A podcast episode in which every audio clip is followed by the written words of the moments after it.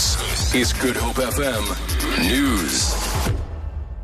Die Universiteit van die Wes-Kaap het twee raadlede geskort vir beweerde wangedrag tydens die onlangse gewelddadige studentebetogings. Die IWK-woordvoerder Lutando Tialibongo sê Brian Williams en Songezo Makula is geskort hangende verdere ondersoek. Brenda Breitenberg berig. Tialibongo sê 'n ad hoc komitee is aangewys om die klagte van onbehoorlike optrede teen hulle te ondersoek. Die raad het gister vergader om onder meer oor die gespanne atmosfeer op die kampus te praat. Tialibongo sê die raad is baie bekommerd oor die onderbreking van die akademiese program en die volgehoue voorvalle van geweld op kampus. Hy sê hoewel die raad die studente se pleidooie vir meer bekostigbare onderrig steun, verdoem dit die geweld en vandalisme. Die vergadering duur vandag voort. Die Weskaapse premier Helen Zille sê sy was nooit betrokke by spionasie teen lede van haar eie party of die ANC nie.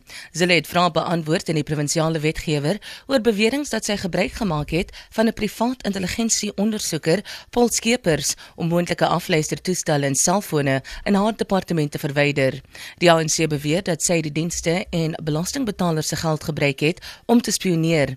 Zille sê sy het deur die media verneem dat die ANC strafregtelik persoonlike aanklagte teen haar ingedien het, sê dit as 'n vermorsing van skaars polisiehulpbronne bestempel.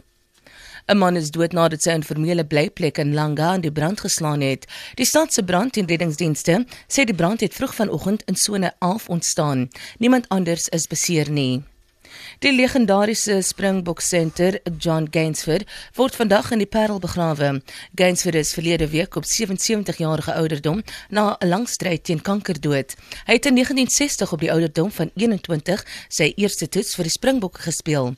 Hy het in 33 toetse gespeel voordat hy in 1967 afgetree het. Vooraanstaande lede van die rugbygemeenskap sal na verwagting die begrafnis bywoon.